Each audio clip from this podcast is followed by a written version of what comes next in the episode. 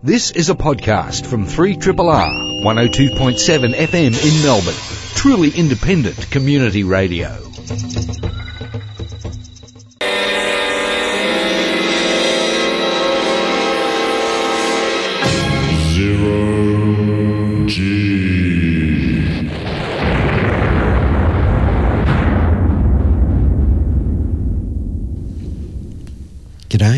Welcome aboard the Starship Zero G science fiction, fantasy, and historical radio for episode number 1181 called Science in Zero G. Our podcast title today is Isle of Pods.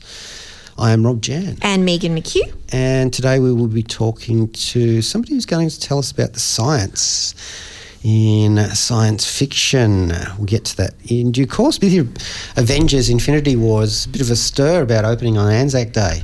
Oh, of course, yeah. Oh, yeah. Uh, movie theatres are allowed to open at 10 a.m. What's that been? But, yeah, I mean, yeah. Yeah, I love this because I wouldn't. It wouldn't be. It would be un-Australian not to take the piss. It's like political correctness gone mad. If Anzac Day is not the day to play a war movie, when is? yeah. That's what I say. so we're all excited and all set for that. And there's more cinema in a genre vein coming out at the Cinema Nova in Carlton. They're playing free science fiction films to explore big screen science. And, well, filmmakers can go to considerable lengths to get the science right, or at least right enough to sound convincing to the audience. and it's um, important for a science fiction film as it's basic procedural, plus science fiction fans are very picky. Who'd have thunk? Science fiction fan slash Rob. Yeah. Even more so in the age of the internet because our Google fu is mighty.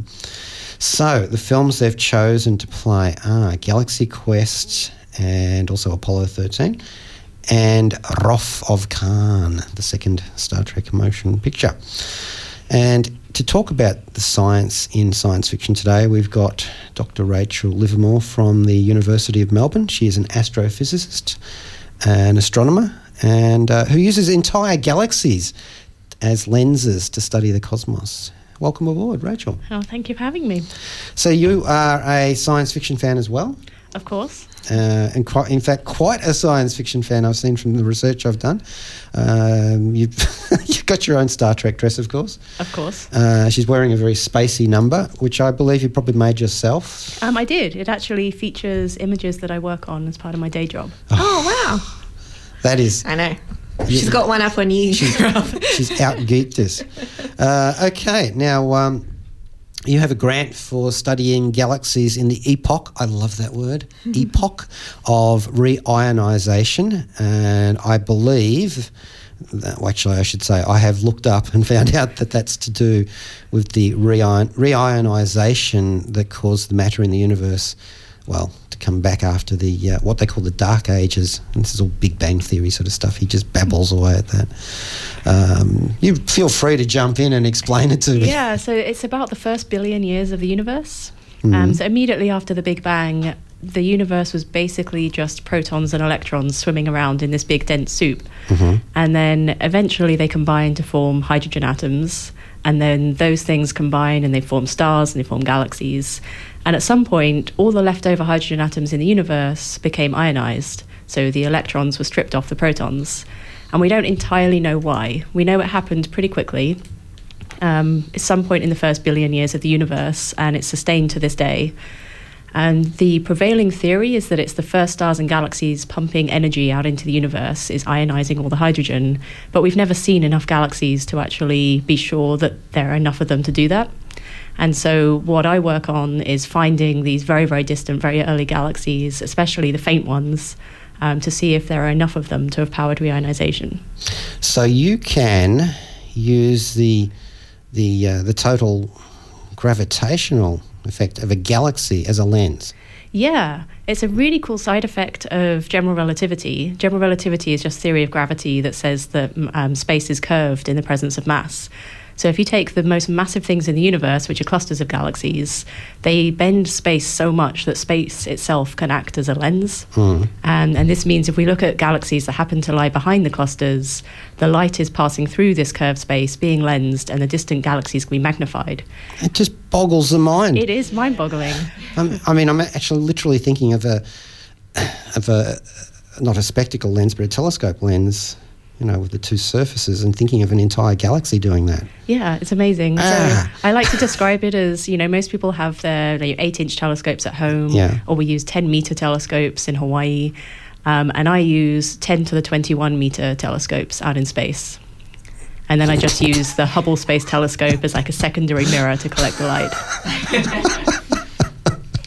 Okay. ah, I'm a bit gob- gobstepped by the whole concept. day job. Yeah. It is a fantastic day job, and it means I get to talk about Star Trek as part of my job. So you get to write that off on your tax, which would be very important to you because you were originally an accountant.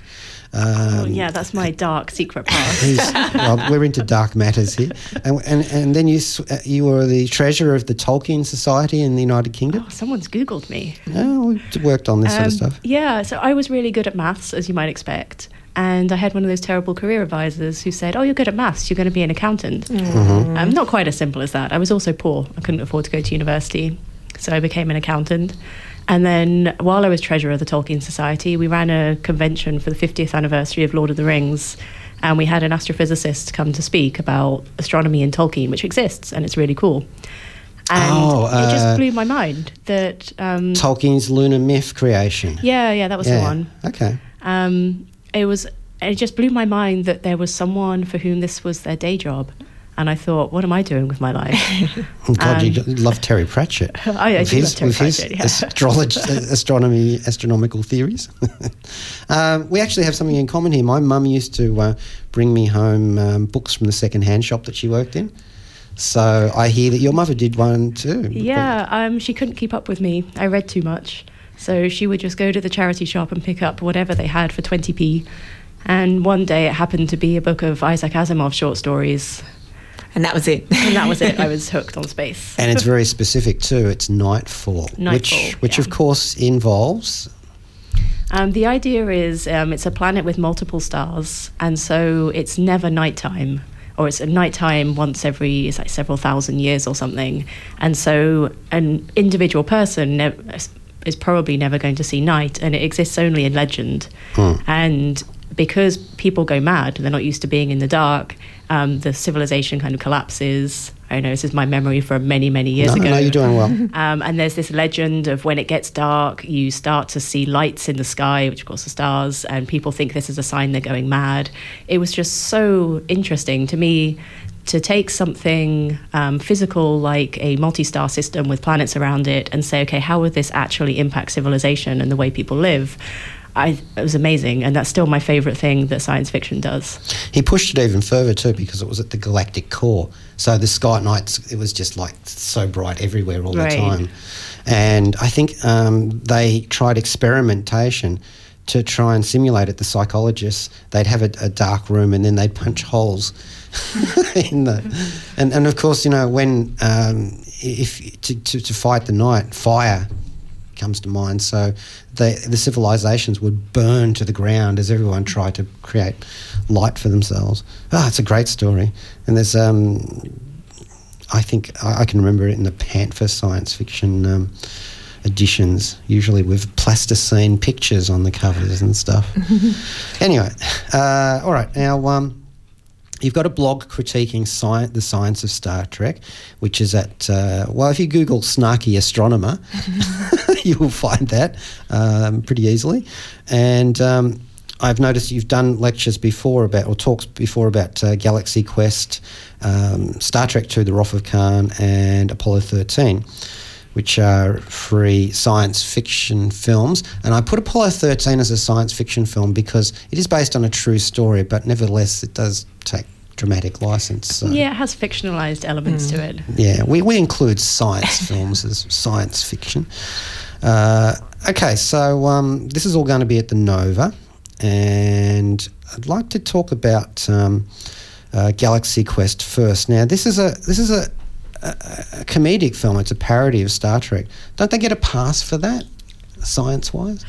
Well, okay, so first of all, I have to say that when I'm critiquing the science of a film, I am not one of those spoil sports who gets up and says, well, this is rubbish and that's terrible. Good. Um, because what's the fun in that? I do that sometimes. we Um, all do that sometimes. Yeah. Yeah. I mean, it's, it's no fun if you're just standing there saying, well, this film is terrible because they got the coordinates of Vega wrong.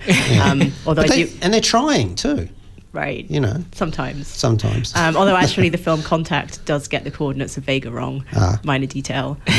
um, so, what the thing that I think is more fun is to take the li- little offhand comments and like little things you see on screen that are never remarked upon, and say, "Hey, this it actually relates to some really cool science." okay. Um, so, in Galaxy Quest, there's a black hole with an accretion disk. yes. Um, so there's all these little things that you wouldn't necessarily notice because you're watching a comedy film, and also some things about the way that it parodies Star Trek. You know, there's a moment where they land on a planet and people just cavalierly open the doors of the shuttle, and um, Sam Rockwell's character says, "What are you doing? Is there air? You don't know." Um, It's a thing they did on Star Trek all the time, and this is a way of pointing out that yes, scientifically, that's kind of ludicrous. And the the explanation is that um, they could neither could afford spacesuits or uh, really didn't want to use them anyway because it would obscure the faces of the actors. So, Shatner wanted to be seen. yeah, that hair. you know. And it's harder to rip a spacesuit. Helmet hair is terrible. Oh, speaking of ripped spacesuits, I'm watching the Netflix Lost in Space, and the first thing they did when they they um, got on the surface of the planet was crack their suits open. Well, they, actually, the, the the mother of Maureen Robinson, um, she just doffs the helmet, but but her husband John had already ripped his suit, so she figured that. You know, never mind the pathogens floating around. But Well, they do that in Covenant. They do that in all the alien movies where they just Yeah. stroll out and then you know stick their face into a like grey wiggly alien and But- but the di- sad zero thing- dis- like no regard for. the sad thing, let's not talk about Ridley Scott's films. the sad thing is that um, in the original Lost in Space, or at least in the television series, not the comic book, uh, they had the robot that actually went out the first time they landed on a planet, went out, did a little soil sample, checked the atmosphere, all that. And now here we are in 2018 and they don't do any of that. So I always assume that that happens off camera. Mm. They Yeah. must have done some kind of survey and they've established that this planet is safe and has normal atmospheric pressure and composition and Because in a no, I guess in a film narrative, you're not going to be like, okay, now this scene is about the taking of biological matter, Right. Just making sure everything's on, you know, on par, and then yeah. So I suppose narrative-wise, it's not as exciting. in real life, the first, you know, you'd have 24 episodes devoted to just the, the procedural of finding out if it's actually safe to go outside. well, there's someone sitting at the computer waiting for the coordinates to be correctly calculated in the. or or not even getting there. I I did like this one, the idea that they were lost in space because they'd mistaken the metric system for the imperial system in their course corrections. that's actually one thing I complain about a lot in Star Trek is the way they mix up units. looking looking at you, British rocket scientists. Do you remember that? But yes, Yeah. yeah, sadly. Didn't work on it. no, of course not. I'm talking about the uh, was it the Space Beagle Mars probe that um, they, they, they they did the measurements wrong in the in the orbital calculations and just missed It it was by very sad. Gosh. Oh, okay. So more more on Galaxy Quest. Tell us what else is um what do they get right on Galaxy Quest apart from the beryllium sphere? The beryllium sphere is completely scientifically accurate, as is the omega 13. yes. Um, if you don't know what that is, you need to come and see the movie. Yeah, that's right. There you go. Showing oh, at the Nova. Oh my God! Spoilers. hey, look, it's been since nineteen. What was it? Nineteen ninety nine. Yeah, get over it. Apollo 13. And that's one of the movies that's going to be playing at the Nova as part of, their big uh, Science on the Big Screen series, along with Wrath of Khan and Galaxy Quest. And Dr. Rachael Livermore is here. And we're talking about the science in these movies. Apollo 13. You would think, like 2001 A Space Odyssey, that it was one where the director has really tried really hard um, you know, to get the, the science and the technology right. Um, I mean, I can, I mean, even to the extent of filming sections in the in the capsule in a zero G simulator up in you know in the uh, the free fall arc that the planes do. Um, but even there, they still get it wrong. This is like but they can't help but get it wrong. It's breathing out. Uh, in the cold capsule after things have gone wrong on Apollo 13, their breath floats a bit upwards. You know, it's just like supposed to be zero gravity. It wouldn't go in any one direction. But how can you, you know? Yeah, I mean, you would think this would be a film that would get things right. It does have the benefit of actually being based on a true story, Mm. so they don't have to invent warp drive and dodgy aliens and things. Um, and yet, somehow, um, there are a few things that are wrong. If you come to my screening of Apollo 13, I will have an extensive, very, very nerdy rant about Tom Hanks' maths. Um, his math skills are appalling. I'm afraid he would have died if he was an astronaut. oh, Um, and also, weirdly, given that it's a movie about a mission to the moon, they get the moon wrong. oh yeah. This is one of these things that, as soon as you start paying attention, it's astonishing how many movies get the moon wrong. Like simple phases of the moon. This is primary school physics, right? And yet, even these movies like Apollo 13, The Dish is the same. Movies where the moon is central to the plot, they still manage to get it wrong. Um, yeah, some of that. I mean, obviously, sometimes it's just continuity errors. Uh, other times, it is just plain wrong. They just did the wrong thing. Yeah, well, I think with all of these, the, the moon is added in. Hmm. So there's really no excuse for getting it wrong. Oh, I remember Um, the the lovely shot of the, the ship heading towards the moon, directly towards the moon. Like there's no such thing, and you know it's not not exactly windage, but the things the moon's moving along, and you don't actually aim at the moon where it is now in the picture. Like sort of off to the left or the right or whichever.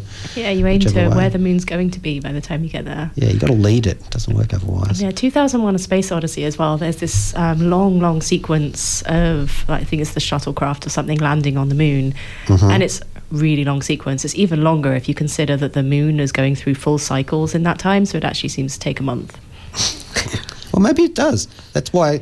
That's why um, He does Floyd. like to create dramatic tension Yeah, over time. That's why Heywood Floyd has to go to the toilet at least once, which is a first in a, in a science fiction movie.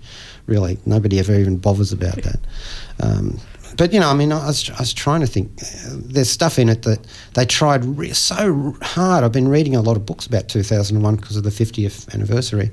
Um, they, they they worked with NASA. They worked with NASA engineers. They maybe they should have worked with more Soviet engineers. But um, you know, they had so much input from all of that.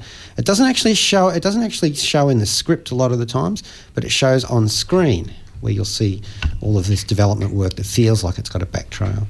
But then you know there's stuff like um, okay, we've got this wonderful Discovery spaceship. It's this this long. It's got nuclear engines, but it doesn't have any heat radiators.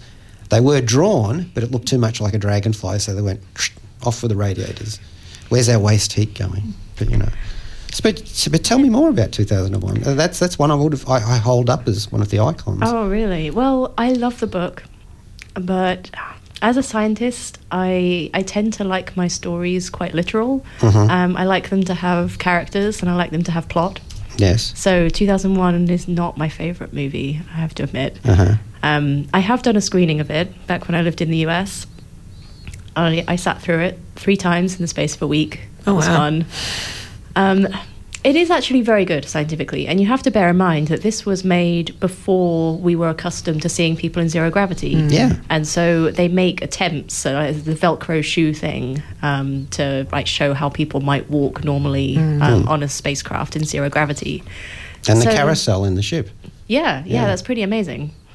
Um, so there's lots of things that are really good about it. I just, as well as having decent science, I like to enjoy the experience of watching the film, and that was not an experience I had with that one.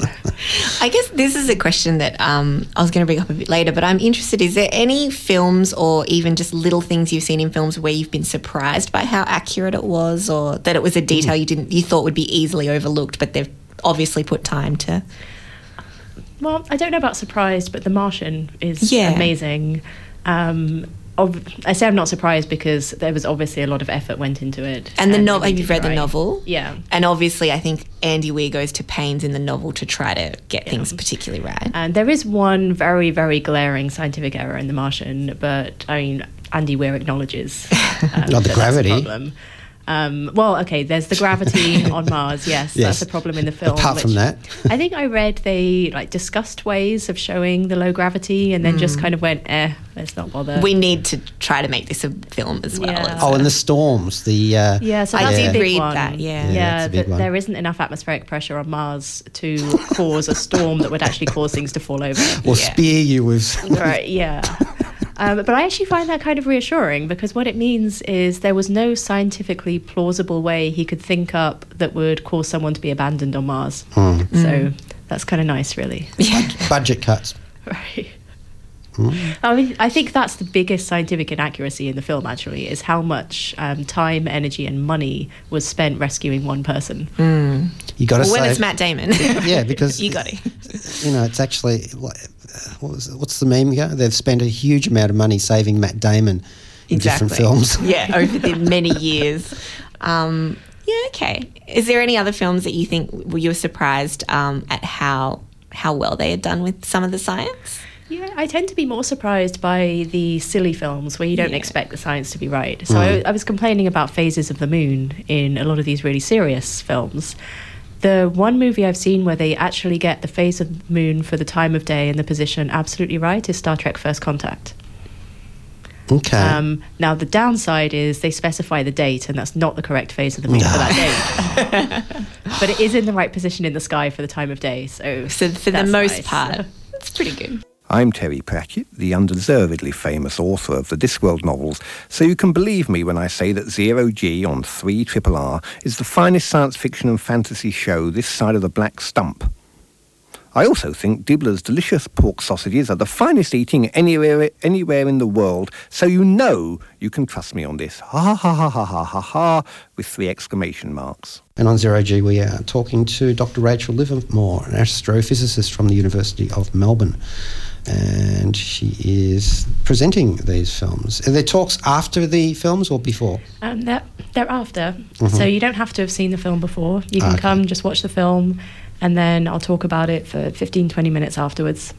Star Trek, The Wrath of Khan. Widely touted as one of the best Star Trek And movies. the best. Widely touted as that. I mean. I actually disagree with that, to be honest. Yeah. Um, number three is my favourite, but no one agrees with me. Really? So, as much as I would love to do a screening of that one, I wasn't convinced anyone would buy a Is ticket. that the whale one? No, that's a No. search for Spock. Oh, so okay. instantly we just go, no. no, how dare you? Well, there's, there's stuff in the search for Spock. I mean, I'm a big Klingon fan, so for me that was that Mm-hmm. was the big thing for that. Um, but I thought the production levels on that were were cheaper. It's beautiful. Yeah. Um, I think the thing for me is Star Trek was always about the characters and the crew. Yeah. And that's the movie where you see the crew come together and you see that they're family who have been together for a really long time. Hmm. They're all willing to um, risk their careers, their lives to go and rescue Spock. And it's pretty amazing. Well, this is part of a um, uh, an actual trilogy in the Star Trek movies. You've got Search for Spock, uh, sorry, uh, Wrath of Khan, Search for Spock, and The Voyage Home. So those three actually tie together as, an, as a, a small sort of trilogy. Um, and when I first saw, because I saw Wrath of Khan 15 times in the cinema, I went, Wow, I, went I went out and bought a, a copy of A Tale of Two Cities just to read, and, and Moby Dick, and all the other books on Khan's bookshelf. I just went crazy on all that. And um, but one of the things that bugged me straight up in Wrath of Khan was they call the the planet Ceti Alpha Five. Now. You know, I was an astronomy nerd when I was a kid, uh, ast- astronautics and astronomy, and I, you know, it's, to me it sounded wrong. It should be Alpha Ceti Six because they've got it wrong. Yeah, that's one of the things that I complain about in that movie. Mhm. Um, One of them. Alpha Ceti is a real star. Yes, Um, but yeah, Ceti Alpha is not. 249 light years out, which is fair enough. That sounds very Star Trek sort of distance.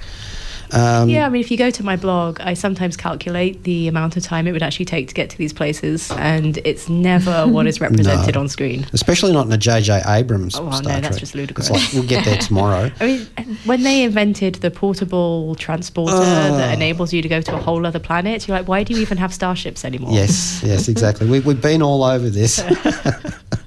but but then I realised that it's a constellation of Cetus, which is a sea monster in Greek, mythology, and we often call it the whale today. So Moby Dick, Cetus. Wow, so I thought that actually, yeah, I thought actually that works quite well. So, what do you think about all that? The the the uh, in Wrath of Khan, they um, they approached this planet, which everyone in Starfleet's conveniently forgot they marooned a massive war criminal on, um, but. The, they, they, they excuse that by saying that uh, they've mistaken that planet for the other one because the, uh, the, the other planet blew up, causing an orbital shift. What do you think of that? So this is a common thing in Star Trek. They seem to think that planets go through evolutionary cycles like stars. um, there's an original series episode, The Naked Time, where the original setup is they've gone to this planet to observe its death throes, and they're watching this planet break up. If this is a real thing, that is a huge scientific discovery because planets don't do that. Um, you can smash planets into each other and they'll break up oh, smash a big enough asteroid, it'll break up. But they don't do it on their own. And the idea that this happened in this star system and there's no remnant of the original. Um, also, the numbers are wrong, aren't they? Because they think they're going to Ceti Alpha 6 and they end up on Ceti Alpha 5. You'd think they. they yeah. count.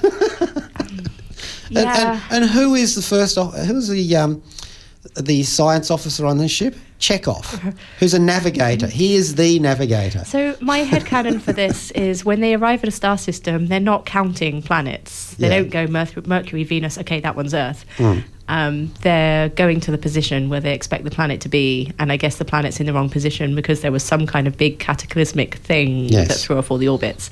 Yeah, I have no explanation for that. I have actually. I did a fan story once, um, which explained a number of neat little things, and that and the the planet exploded because a Klingon starship crashed into it, and uh, its antimatter drive cooked off, and the survivors of the Klingon ship ended up on Khan's planet, which is why they got that Klingon proverb, which is actually Sicilian about Ah, okay. revenge being a dish best served cold. There you go. That's the There we go. explanation for it. That works. A pretty Um, big antimatter drive. They continue this like weird idea about planet evolution in the search for Spock as well, where Yes, yes. Um, the idea is they've um, terraformed this planet Mm-hmm. and then it evolves faster than normal. Which means that by the time of the movie The Search for Spock, it's breaking up and destroying itself. Mm-hmm. I have no idea why. I have, don't have an explanation for that. Although it makes for some cool visuals. As, as, as I actually spoke that, I got an email from Austrek, the Star Trek fan club of Victoria. um, just a, a- an email advertising Star Trek. I thought, what are the. That, that's, that's creepy. Uh, okay, now. Google's always listening. yeah, it is. Oh, yeah, it could be. It could be um, Jarvis or Friday or Siri or whatever they're calling it. they now. just hold all your emails, and then when you talk about anything, they just send it send them out. Yeah. So okay, Star Trek: Wrath of Khan. Um, there's there's there's still a, it's still a very watchable movie, and down to little things like. Um, Nicholas Meyer was, was the director of that. Things like uh, the bridge slightly moving as the ship tilted from side to side for whatever nautical reason he was going into. Uh, but you were saying it was, was one of your favourites, if not if not the favourite. Um, well, Search for Spock is my favourite. Um, I Oh, think, yes, right. yeah, Wrath of Khan is generally wins all the fan votes Hmm. as being the best. But I, I tend to see that trilogy of Wrath of Khan, Search for Spock, and Voyage Home as one unit, Yeah, yeah. and it is yeah, it's a fantastic uh, trilogy of movies. Hmm. Okay, so uh, that's the three films: Galaxy Quest, Apollo thirteen, and Wrath of Khan. Um, we could we could spend the entire show talking about this sort of stuff. We could we could um, open a can of whoop ass on Interstellar. Um, I hate that film. beginning With passion. beginning with launching a rocket next to their meeting room. You just open the door and there's the rocket silo. Although they get away with it in, um, uh, you could do that in, uh, a nuclear submarine because they're ejecting the uh, the missiles first with um, gas or steam or compressed air or something like that. So there's no actual Like exhaust coming into stuff. the submarine. Yeah. Yeah. Although I bet that wouldn't stop them if they needed somebody to be under the rocket tied to it or something like that in Hazard. Um, gravity, which I actually like, apart from the orbital plane sort of jiggery pokery Yeah, I've do. done talks about Gravity. Mm-hmm. Um, I actually really like it. I think it's a, a brilliant film. It does have a few scientific issues. um, basic laws of motion Yeah. sort of go out of the window. And yeah, the fact that all of these objects are in the same orbit, very, very close together in a little space neighborhood. Mm-hmm. But I actually have head headcanon that corrects this. Uh, one of the Oh, reasons. say that again. Hmm? Say that word. Headcanon. Head cannon. That's great, isn't it? it's a very geeky thing. That. Go on. So, one of the reasons that the shuttle program was retired is one of the safety problems is that there's no escape if something like the situation in Gravity happens. So, in this alternate universe in which the shuttle program has continued, it makes sense that you might move all of these things um, into the same orbit so that in this situation you can use the ISS or the Chinese station um, as an escape pod. Oh, that is good. I like It- that. It is an Yeah. alternate universe, so Yeah. you can do what you want. Where the shuttle program is still running. this is the better universe. That's universe, yeah. But I, I just loved um, the, the the performances in that too. This is what uh, speaking to what you were saying before about being an enjoyable movie to watch, and it's great in 3D. Yeah, Oh I my saw it in IMAX 3D, good. and I will say that was a very, very, very good experience Mm. and queasy, but in a good way. That I think it really, I don't know, it was the closest. You know, when you go to films like that in a situation like that, you're like, oh, this is what cinema can do. It's one of those mm. films, I think. Yeah, Did was- George Clooney have to die? no. So this is like yeah, the that was the like laws of motion Yeah. Yeah. thing. But It makes no sense. narratively, But yes. yeah, narratively, I mean, he was an enormous misogynist, so I was not crying over him at all. but Yeah. he's an astronaut. Male astronauts are often like And that. it was Sandra's I'll take your word journey. it. It was all about our girl Sandra. So, Yeah. Actually, I shouldn't say that at all, should oh, I? it's been long enough. It's fine. No, okay. I think it's okay. I think it's all right. Yeah. You think they know that he dies? well, they do now. They do now. Sorry, guys. Sorry. Um, okay, so so how did why, how how would he have not died? Well, the problem is that he's. This is when they're trying to get towards the ISS, Yes. right? And they. Um, they have to grab onto it because if you go past, obviously you keep going mm. forever. Mm. And they're grabbing onto it's like the strings of the parachute or something. Mm-hmm. And so he starts swinging off. Um, Sandra Bullock is holding the other end of this string, mm-hmm. and he stops. And at that point, there is no force acting on him mm. relative to the ISS. So all Sandra Bullock would have had to do, slightest tug, And he would have tiniest amount of motion in her direction, and he would have moved in the right direction and been saved. Um, when she lets go of the string, it makes no sense that he floats off in the opposite direction. He should have just stayed stationary, like forever, staring at the ISS until his oxygen runs out. See, a 2001 astronaut whose helmets have a, a convenient um, O2 hose going up to their helmet, as you know, HAL 9000 cuts that in the film. Now, a really right stuff astronaut would have clamped that off of his hand and then pointed, pulled it down a bit to get to the centre of gravity of his of his, his little system, and then fired it off and used the jet from that to get back to the ship. Well, Sandra Bullock kind of does that with a fire extinguisher. she doesn't does, she? doesn't she? Yeah. Um, a scene that's was that copied from WALL-E or was it the other way around? oh yes, WALL-E does that, doesn't he? Oh my God, yeah, I'd forgotten that. the WALL-E one is more accurate.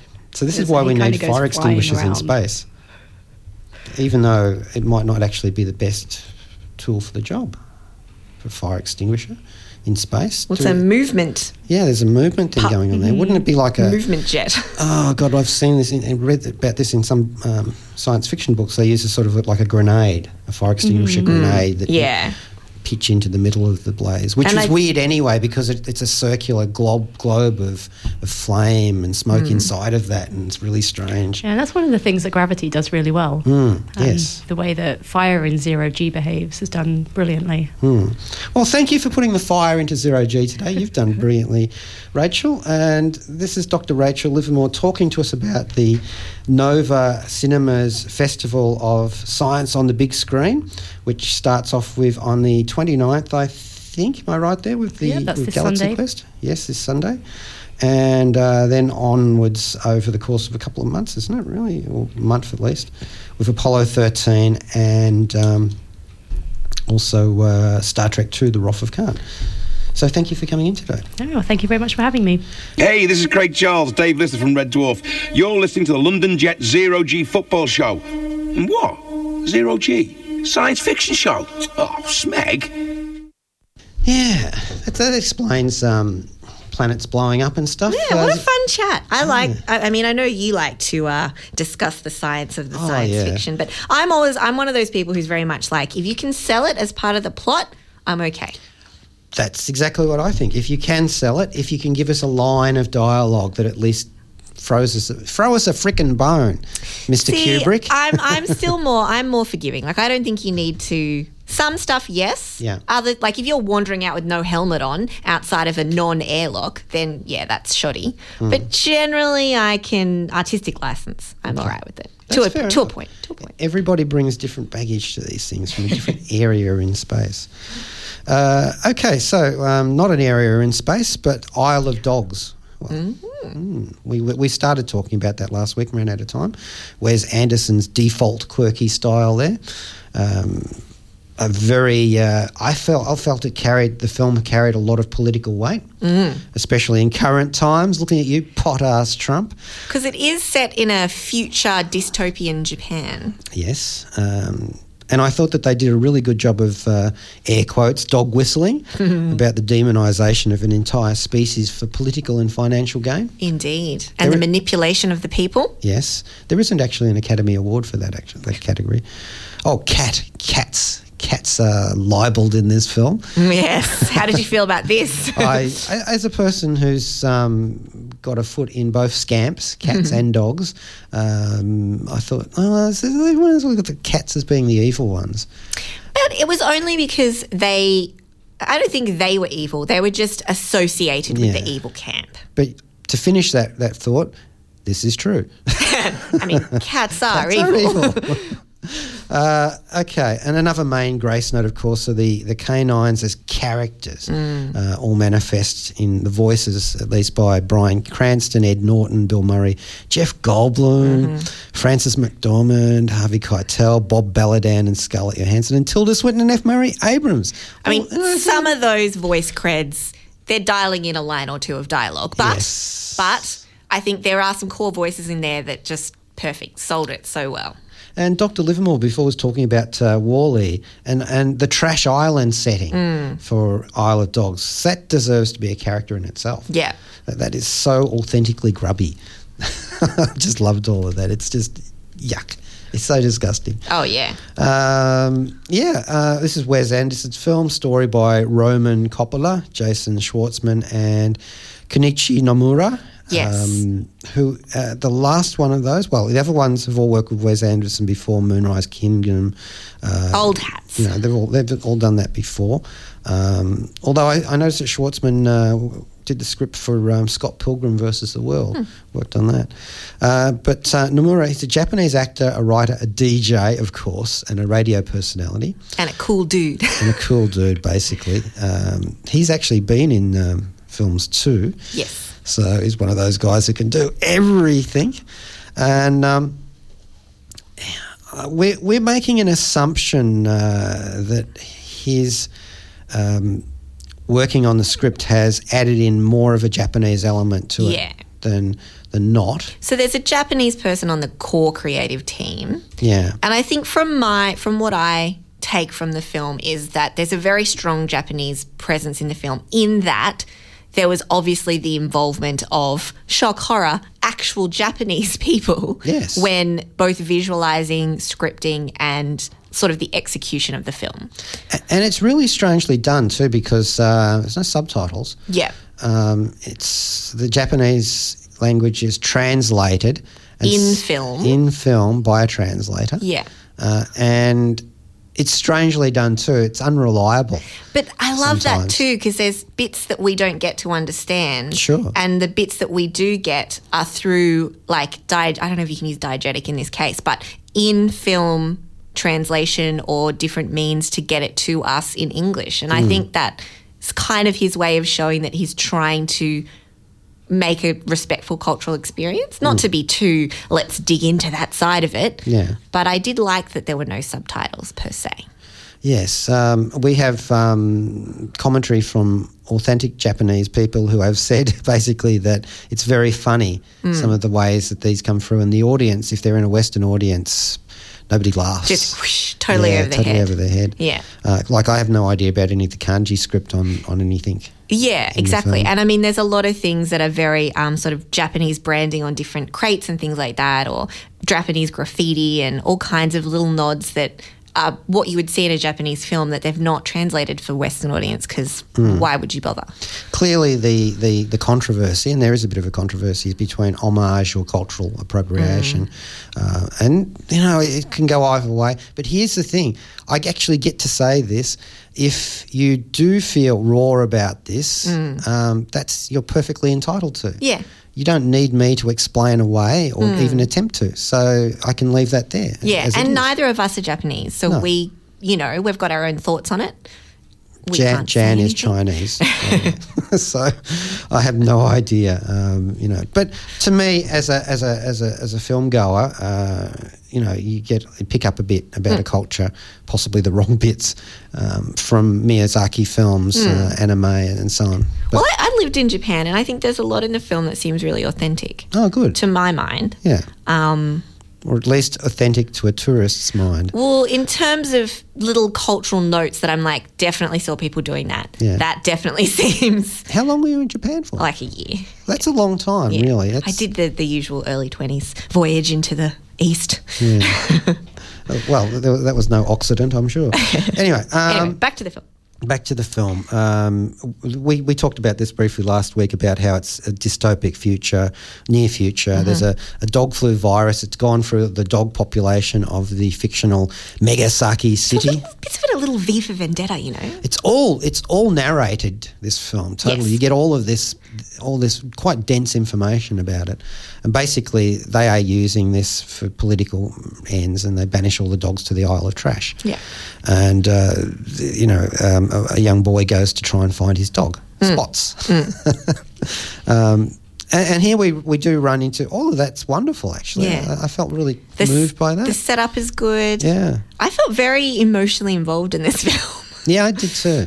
I thought that what a rotten thing to do. Mm. Really rotten to our best friends. Um, and and the, the, thing about all of that is, th- then we run into the uh, what we will call the white savior character. Um, for want of a better term, I could tell you her name. that might help instead. Uh, which is actually she's a, meant to be a, an exchange student uh, in Japan, and she is basically. Tracy. uh, Tracy, yeah, by, uh, voiced by Greta Ger- Gerwig. Um, she's basically the person who sees all of this corruption and uh, the conspiracy and, and starts to break it up. But I felt actually Wes Anderson undermined that character Yeah. at, at a lot of points. I think quite purposefully as well. Yeah, she goes charging in and she gets slapped down and Yeah. things happen and, and, and really it's other people who are the, um, the catalysts. I don't know. Is she just a, a convenient um, uh, sort of a blank page for Westerners to get into the, the film? Maybe that was kind of the. Maybe there was a bit of a point there in terms of here's what you're taught to expect. We're going to do something different here. Hmm. Um, I mean, I think the thing for me is that this has got just enough Wes Anderson flair on Yeah. it. I Oh, love yeah. Wes. There was a point where he lost me for a time, but I think this film, some of the things that maybe people don't like about his style, he doesn't overdo it here. Hmm. And but I think it still has all the elements like the good timing, the connection of the music and the image, the you know the framing, all of that stuff is the center, So the, the- great. the, central, central to the uh, the vision. Yeah, exactly. and I mean, the centre. heart of the film is the dog characters. Sure. Um, and I think they're done so well, and the animation of those dogs is so delightful. Oh, now there's the thing. This is this is a movie that's stop animated and it's done brilliantly. Great The amount of work. the craft that's just gone into that. It would have been incredibly Or perhaps the word is the croft, considering that it's um, about dogs. And it is it's just ex- exquisite. You're watching that and you, and then you really buy into it and you believe it and you think, yeah. Um, I think this is better stop animation, better, worse, you know, but uh, more developed stop animation than um, the Fantastic Mr. Fox Yeah. um, and th- it just it's so believable. Um, yes, because I know talking dogs. but you feel like you might after you watch this film. yeah. This is Kim Stanley Robinson, author of Red Mars, Green Mars, and Blue Mars. You're listening to Zero G on 3 Triple R. Actually, felt like watching a samurai movie, Isle of Dogs. I thought the music was great. Yeah, it really got me into the place. Uh, our overall summation for that is what do you think? Oh, I like I was saying. I think I can't remember if it was on air on the break, but I can't wait to see it again. I really thought it was whimsical, but also poignant, and it was just fun. I just really, I mean, it's about dogs in Japan. It's like it was made from all the things I like. No. So, um, yeah, I loved it. I really did. The more I think about it, the more I like it. Yeah, I, I give it a height, yeah, mode in zero G's terms. Uh, all right, that's it for th- th- today, and uh, we'll see you on the other side of Avengers Infinity War. I know, exciting. Uh, oh, and um, if you want to see a, a fun but silly giant monster film, go and see Rampage. oh yeah. Yeah, The Rock, right? The Rock. He's not the monster. Okay. All right. Now with um, uh, Joe Brunetti coming up next with Astral Glamour. Thanks, Rob. Thank you, Megan. This has been a podcast from 3RRR 102.7 FM in Melbourne. Truly independent community radio. Want to hear more? Check out our website at rrr.org.au.